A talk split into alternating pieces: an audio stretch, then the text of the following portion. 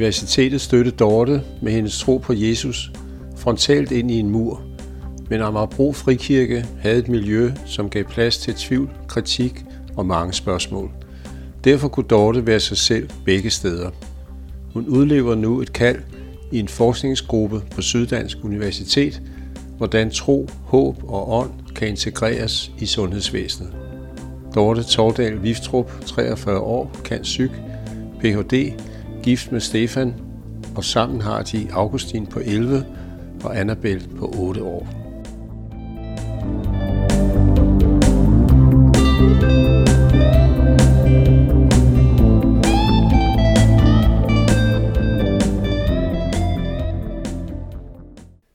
Jamen, velkommen, Dorte. Tak. Sommeren efter 8. klasse på landslejr. Hvad skete der der? Jamen altså, jamen, så sagt, jeg jo så vokset her i Vendsyssel, og øh, har også gået noget søndagsskole og sådan noget, øh, og kommer på landslejr. Øh, og faktisk det år, det, jeg har jo så gået i den her folkeskole ind til 8. klasse, øh, og, øh, og der er jeg på landslejr i Kolding, og der har jeg sådan en, jeg tror sådan, det er for min første sådan åndelige oplevelse, jeg tror, jeg har i mit liv. Sådan, ikke, altså forstår mig ret, det er jo sådan, børn har jo, har jo åndelig oplevelse, den forstand, at de har noget gudserkendelse. Det har jeg også haft. Jeg har haft en oplevelse af, at Gud var der og sådan noget. Men jeg tror, det er den første sådan åndelige oplevelse, der berører mig, sådan når jeg er næsten fysisk. Øh, jeg kan egentlig ikke helt huske, der er en, der taler. Der er altid sådan et møde. Og, øh, men jeg har en oplevelse af, at Gud ligesom velsigner mig. Eller Jesus gør. Jeg, ikke, jeg får sådan en helt klar overbevisning over, om at Gud ser på mig, altså mig som individuelt menneske, øh, og, med sådan stolthed og glæde, og på en eller anden måde velsigner mig til noget. Jeg ved ikke engang helt hvad på det tidspunkt, men jeg bliver får sådan bevidst om, at jeg er sat her i verden for noget. Øh, men det er på en eller anden måde, når jeg sådan tænker tilbage, så den der oplevelse af, at Guds blik hviler på mig. Altså sådan, og det er sådan et blik af stolthed. Og jeg kan faktisk sådan den der, det, det er sådan en meget intens åndelig oplevelse af Guds nærvær og øh, Guds kærlighed, men også altså sådan, ja, man kan kalde det faderkærlighed eller frelses øh, erkendelse, men at jeg er elsket, og, jeg, og Gud er stolt af mig, og jeg er sat her for noget. Øh, på landslejren, så er vi sådan nogle små grupper, og jeg, jeg, på de, jeg, jeg kendte faktisk ikke så mange, fordi jeg ikke voksede op i så, så stort et kirkeligt miljø, så jeg var på landslejr, og jeg sidder i den her gruppe, hvor jeg ikke kender nogen. Og, men så får jeg lige mod sådan, til at fortælle om den her åndelige oplevelse. Og de reagerer sådan meget sådan, hold op, det var godt nok vildt. Og, sådan. og det var egentlig også dejligt at sådan få sådan, blive mødt med nogen, der sådan tænker, altså, jamen det der med at dele den var også vigtigt for mig, kan jeg huske. At, at der var nogen, der faktisk, ret sjovt, jeg sidder faktisk i gruppen med Lena, som sidenhen øh, bliver en af mine bedste veninder i Viborg-tiden. Øh, men dengang var vi ikke venner, vi kendte ikke hinanden. Øh, og jeg kendte faktisk ikke rigtig nogen. men, øh, og, hun, og jeg kan huske, hun sådan, ej, hvor stærkt, og ja, og sådan. Men jeg, jeg kan stadig, jeg kan faktisk stadig erkende oplevelsen, og det er jo, hvad er det, 25 år siden nu. Øh, jeg har stadig den oplevelse, når jeg går gennem livet nu. Altså den der erkendelse af, Guds blik hviler på mig. Altså, jeg er elsket, og Gud er stolt af mig. Og det er noget, en erkendelse, jeg har, når jeg går ud i livet, når jeg synes, livet er svært, når jeg påtager mig nye opgaver. Men det er faktisk også blevet en måde, jeg tænker, at jeg måske er kaldet til at møde andre mennesker. Altså, jeg tror faktisk, det gør en forskel, at, at man får sådan en erkendelse. Og jeg tror måske også, at jeg, at jeg også godt vil bringe den erkendelse til andre. Hvor betydningsfuldt er det, at voksne mennesker vil en og ser en? Som, som 17-årig flyttede jeg til Viborg og kommer i kirke. Jeg er jo egentlig ikke så gammel, men bor selv der i Viborg, og det er sådan egentlig... Men der er sådan faktisk to oplevelser, også sådan, jeg gerne vil øh, pege på i, i de, de år der. Men sådan en særlig, det var faktisk en, hvor dig og Kirsten også er med, men jeg kan til... Øh, og hvor skønne Arne og Johanne, og, men Arne og Johanne, de var de her ældre, menneske, ældre par. Jeg ved ikke engang, hvor gamle de var dengang. Jeg, jeg, jeg var kun 17, så jeg synes jo alle, der var over 30 år gamle dengang. Så jeg havde, men de var i hvert fald ældre, kan jeg huske. De var i hvert fald gråhåret. Men de, øh, de, havde sådan meget, de var meget sådan fuld af frimodighed. Og de inviterer øh, mig og også jer ud. Vi skal ud sådan, og evangelisere. Øh, og øh, Johannes siger sådan på beværtninger. og det viste sig, det, så, det, var, det var hendes udtryk, jeg husker på beværtninger. Og hun, øh, det var så de her øh, bodegaer. Og vi skulle ud, og jeg kan huske, jeg var sådan lidt, jeg skulle sådan overvinde det selv. For sådan det der med at være sådan øh, 17-18-årig og skulle ud og og Kirsten som sin guitar, vi sang, vi har sådan en stak evangeliesang, jeg har jo ikke, fordi jeg på den måde, jeg er jo ikke sådan, jeg, kan, jeg, har ikke, jeg har ikke sådan en, der kan en masse salmer i hovedet, eller sådan noget, så jeg, jeg havde svært ved at synge med. Øhm, og, øh, men jeg kan huske, altså jeg håber også, at det gjorde en forskel i mennesker, det håber jeg, og det tror jeg. Men det gjorde i hvert fald en kæmpe forskel for mig. Øh, både det, at Jersen og Arne Johanne tænkte, du skal da med. Altså, tænk så engang. Øh, fordi jeg tænkte faktisk ikke mig selv sådan en person, der skulle med.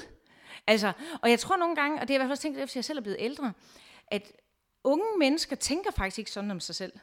Det gjorde jeg ikke, det tror jeg faktisk heller ikke, at øh, unge mennesker gør i dag. Altså, man, man ved ikke, når man er ung, hvad, altså, altså man ved jo egentlig ikke helt, hvem man er. Man ved ikke helt, hvad der bor i en, før nogle andre kalder det frem. Øh, og det tror jeg egentlig, det net, net, hvad skal man sige, en ældre generation har til opgave. Øh, I hvert fald det, som I gjorde, og Arne og Johanne gjorde, det var, at de kaldte jo det frem. Jeg vidste ikke, jeg var sådan en, der kunne gøre det. Men det var ikke engang kun det at gøre det, men det overvinde min sådan menneskefrygt, eller hvad man skal kalde, men også, øh, jamen øh, selvfølgelig kan du da det. Selvfølgelig er du da et barn af Gud, der kan det. Selvfølgelig, altså. Og det vidste jeg jo ikke før jeg står i situationen, og at nogen ser på mig på den måde, og, for, og så åbenlyst på en eller anden måde. Og, øh, og det tror jeg egentlig er... Øh, altså det er bare enormt betydningsfuldt, at, at når man er ung, at voksne mennesker vil en, og ser, øh, at man ligesom har noget at bidrage med i troen, bidrage i livet, og fortæller det og kalder det frem. Og, og det tror jeg simpelthen har været sådan... Jeg tror noget af min sådan, altså, frimodighed er også blevet grundlagt de år der. At jamen det, det kan jeg nok godt det her aktiv. Og det kunne jeg ikke før, der var nogen, der troede, jeg kunne. Men nu, tror, nu er jeg voksen og i 40'erne. Nu har jeg sådan, jamen, det kan jeg sikkert nok. Så kommer vi til universitetet, og du bliver en del af Amagerbro Frikirke, hvor du siger, at de giver plads til tvivl. Og til sammen gør de her to steder, det gør dig til en åndelig voksen. Hvordan, gik, hvordan gik det til? Jeg kommer fra Viborg, hvor jeg egentlig har været øh, butiksuddannet. Men jeg tænker, jeg må hellere tage min HF færdig. Og, og det er jo sådan en, egentlig en god oplevelse for mig for at være på HF. Jeg er meget glad for det. Jeg går på HF her på Amager og kommer i Amagerbro Frikær. Jeg er sådan meget, kan du, jeg, de, de første år i Amagerbro, vi planter Amagerbro, og det er sådan intens og fedt og gode venner og kirke det det hele, og jeg går på HF, og, og jeg er sådan en, sådan en elitekristen, eller hvad man skal sige. Jeg er sådan en, øh, jeg har bare enormt nemt ved at øh, fortælle mennesker om Gud der på HF. Og, øh, og, og jeg fortæller dem, jeg er flyttet her til København, og jeg skal plante kirke, og, og nu læser jeg HF, og jamen, jeg vil gerne ind og læse på universitetet, og, du ved, og jeg har, øh, jeg, har, jeg har også ret let ved det faglige, så der på det der HF, der er jeg sådan lidt, jeg vil ikke sige hende der, jeg, har, jeg får sådan en rolle af at være sådan en, en, en hende den glade kristen, der også er fagligt dygtig, og ligesom kan hjælpe de andre. Øh, og selvfølgelig, altså sådan, vi, men vi er en rigtig god, jeg er meget, meget glad for det. Jeg er sådan lidt ovenpå, jeg nyder meget det der HF, jeg har det rigtig godt der, og synes bare, det er spændende, og øh, og rigtig glad for, at det bliver student med den der klasse. Og starter på universitetet. Og så er det, jeg, jeg tror simpelthen, jeg, altså jeg, jeg hammer simpelthen frontalt ind i en mur. Både med hvem jeg selv er. Altså jeg går fra at være hende der, der bare sådan, jeg er den der, glad, der bare kan nemt ved at fortælle, til starte på universitetet, hvor alt handler evolutionslærer, og, og folk synes, sådan, okay, er du kristen? Okay, hvor mærkeligt er det? Og, og, jeg, og jeg får sådan en faglig, sådan en, jeg, jeg kan huske, at vi har sådan noget, der hedder kognitionspsykologi. Vi har sådan nogle engelske lærebøger. Og jeg bruger en time på at læse fire sider, og jeg forstår ikke, så jeg forstår simpelthen ikke, hvad der står. Og jeg tror måske også, det er første gang i mit liv, jeg bare ikke kan sådan fagligt. Jeg mestrer simpelthen ikke det, jeg skal kunne. Og det rammer mig sådan helt åndssvagt, og det tager min, stjæler min frimodighed og alt muligt. Men jeg bliver også sådan, øh, på en eller anden måde, sådan, jeg vil ikke sådan rundtås i det, og, men vil det jo også gerne, og kan også, er også tiltrukket af det på sådan, jeg kan godt lide det der universitetsmiljø, og sådan, jeg har sådan, det er sådan, det er egentlig lidt ambivalent. Øhm, men når jeg tænker tilbage, var det helt essentielt, at jeg kommer i Amagerbro på det tidspunkt, øh, hvor der er ret mange studerende, men hvor der også er enormt meget plads til at sætte spørgsmålstegn ved alting. Og det havde jeg jo brug for. Fordi jeg var i det her miljø, wow, altså, som bare var så anderledes end ret meget andet frikirkeligt miljø var på det tidspunkt. Øhm, og at jeg oplever, altså også fordi jeg er, jo ikke, jeg er jo ikke den eneste, vi er masser af unge, der er i samme livssituation. Vi tror, men hvad så med det, og hvad så med det, og hvad så med det, og, og alle de her ting, vi bliver præsenteret for i vores studie, det kan vi simpelthen tage med tilbage i kirken. Og det må have lov at fylde i gudstjenesten. Og jeg havde sådan en oplevelse af, der var simpelthen ingen diskrepans, uoverensstemmelse mellem mit ydre og mit indre.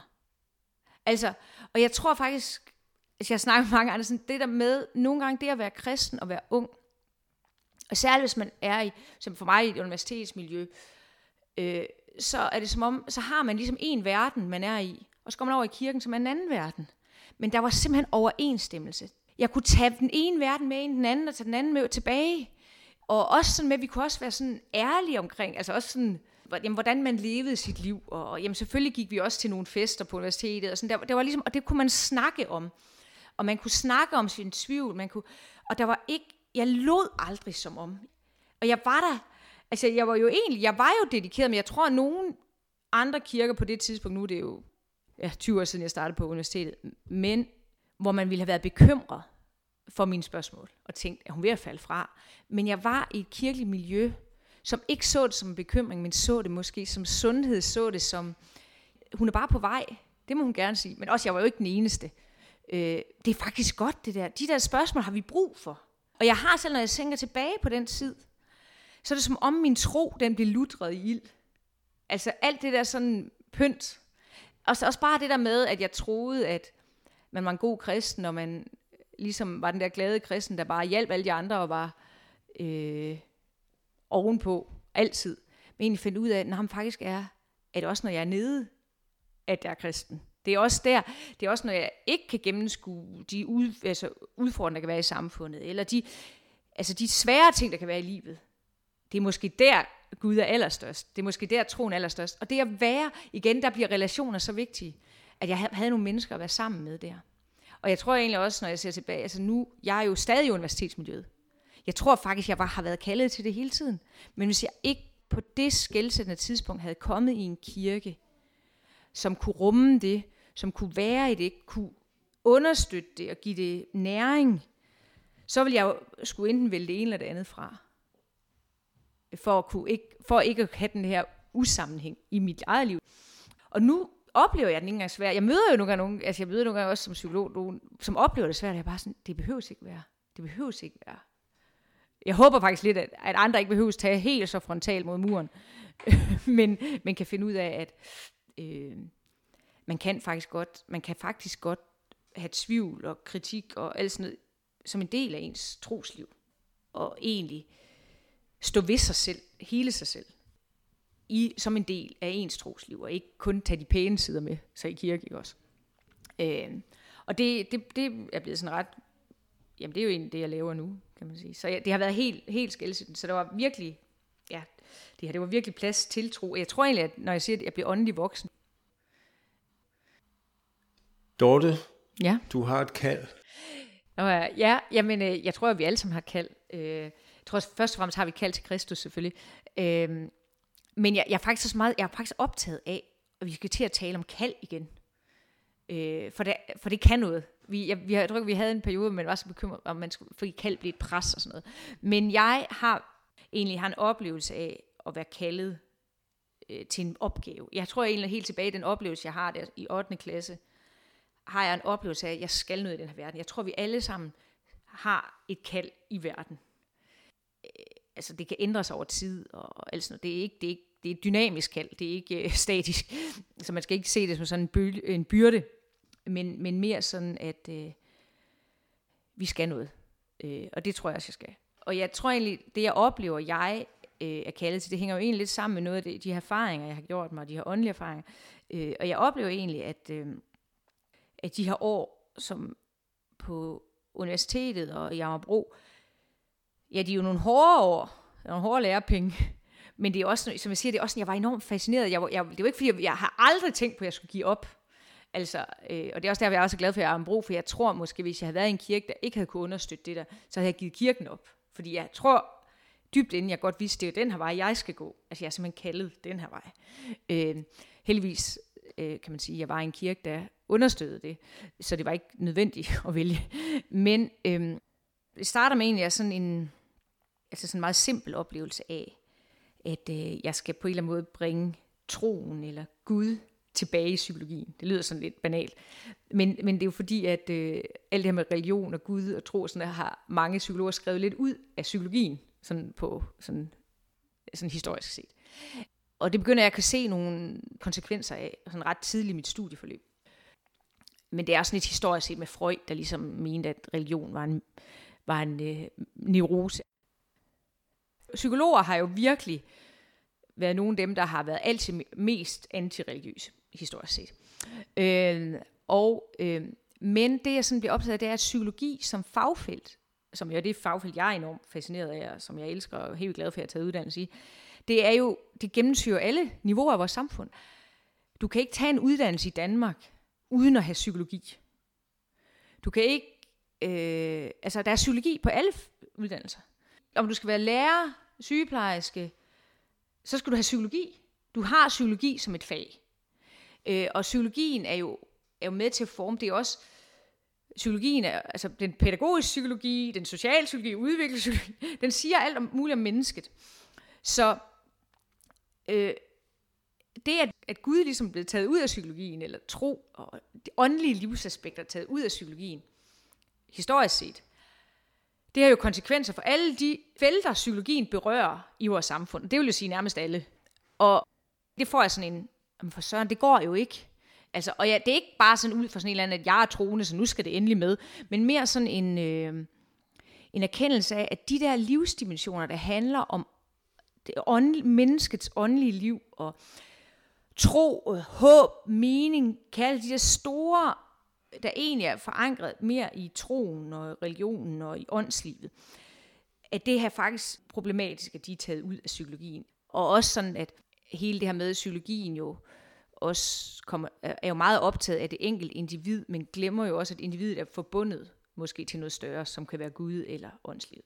Men det bliver meget optaget af, at, øh, at det, det synes jeg faktisk er problematisk. Det, det, det driver mig helt. Og jeg får sådan en, jamen, jeg har et kald eller en opgave ind i, på den ene eller den anden vej, at få de her åndelige livsaspekter tilbage i psykologien som videnskab.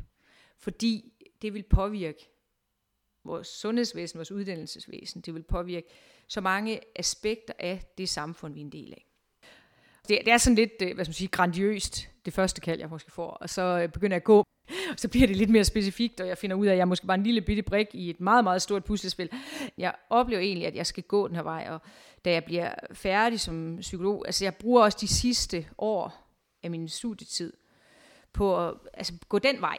De ting, jeg vælger at gå ind i, og jeg er også en del af på, på studiet, altså på psykologi i København, der er jeg, øh, jeg er sådan... Øh, socialt og politisk aktiv i, i sådan blade, vi har, hvor jeg også skriver artikler om forhold mellem tro og psykologi, og altså, så det er egentlig noget, jeg sådan beskæftiger mig med i min studietid. Og jeg bliver sådan ret klar over, at jeg, jeg tror, hvis jeg skal videre med det, så er jeg nødt til at skrive en Ph.D. også. Øh, i, i det her felt. Øh, det hedder religionspsykologi. Jeg, jeg begynder jo op, at blive optaget med at finde ud af, det er jo ikke helt, der findes jo rent faktisk andre før mig, der har opdaget det her. Så det er bare fordi, det ikke var sådan, det var bare ikke en del af mit studie. Der var ingen af de underviser, jeg havde, der underviste mig i det. Så jeg finder ud af, at jeg læser mig ind i det og bliver klogere og, og finder ud af. Og så tænker jeg, at jeg må hellere skrive en Ph.D., fordi, også fordi jeg finder ud af, at hvis man skal have nogen indflydelse på universitetet, så skal man faktisk have en Ph.D.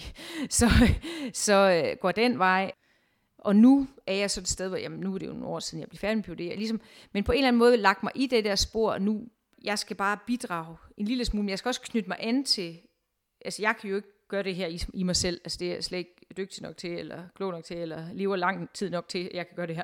Men øh, at jeg så knytte mig an til nogle andre mennesker, der også har det her kald, eller har, de går, hvad de ikke kalder det kald alle sammen, men bevæger sig den her vej. Så jeg nu er jeg simpelthen en del af en forskningsenhed, øh, eller forskningsgruppe på Syddansk Universitet, hvor vi arbejder med åndelig omsorg, og er meget optaget af religionspsykologi, meget optaget af altså de her åndelige livsaspekter, også eksistentielle livsaspekter, tro, ånd, håb, altså alle de her ting, hvordan er det, vi får det integreret i vores sundhedsvæsen, hvordan tænker vi det ind i dannelse, hvordan, altså hvordan snakker vi om det på samfundsniveau, og på en eller anden måde er med til at forme uddannelse, ja, efteruddannelse af sundhedsprofessionelle, men også deltage i debatter, altså vi skriver meget ikke, og, ja, omkring det her felt. Du er jo gift, og du er mor til to børn. Ja. Og så har du en skøn sætning her. Life, life's a messy but beautiful business. Hvad er den gode opskrift? Hvad den gode opskrift er? Jeg ved ikke, om der er en opskrift på. Jamen, det er rigtigt, det er sådan, jeg siger. Life is a messy but beautiful business.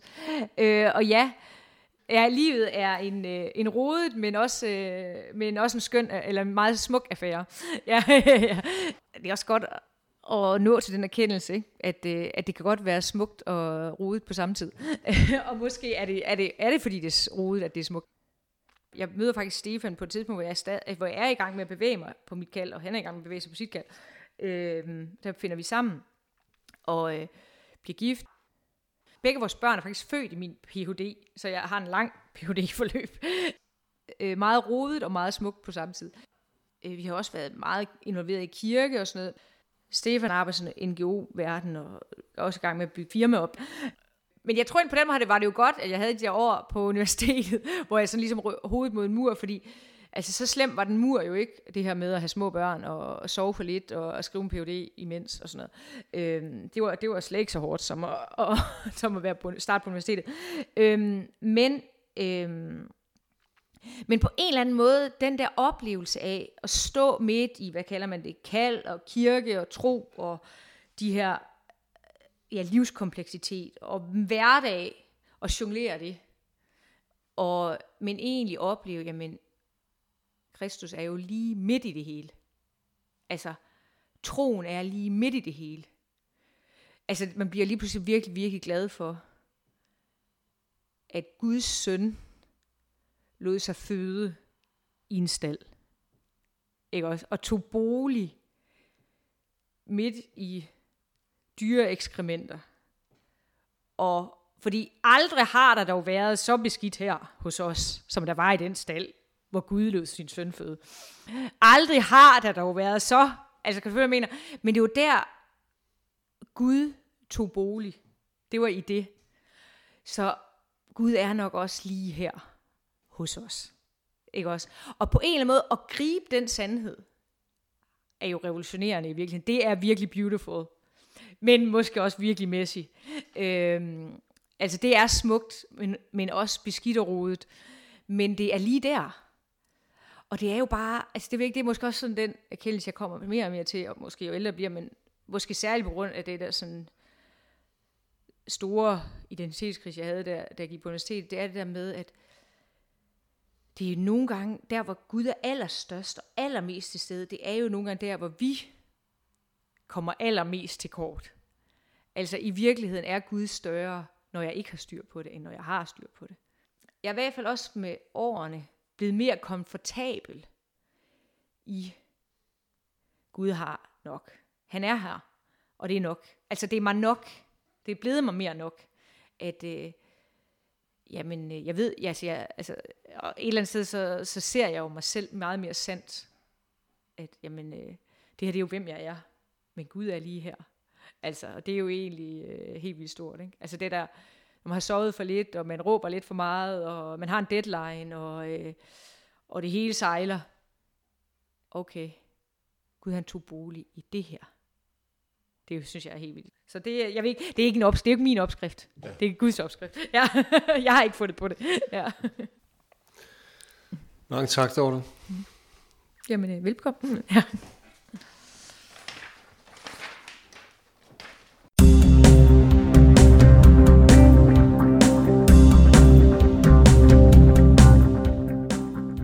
spørgsmål, er du velkommen til at ringe mandag til torsdag fra 10 til 12 på 2112 2060 2112 2060. Optaget og redigeret af Bjørn Hansen i 2020.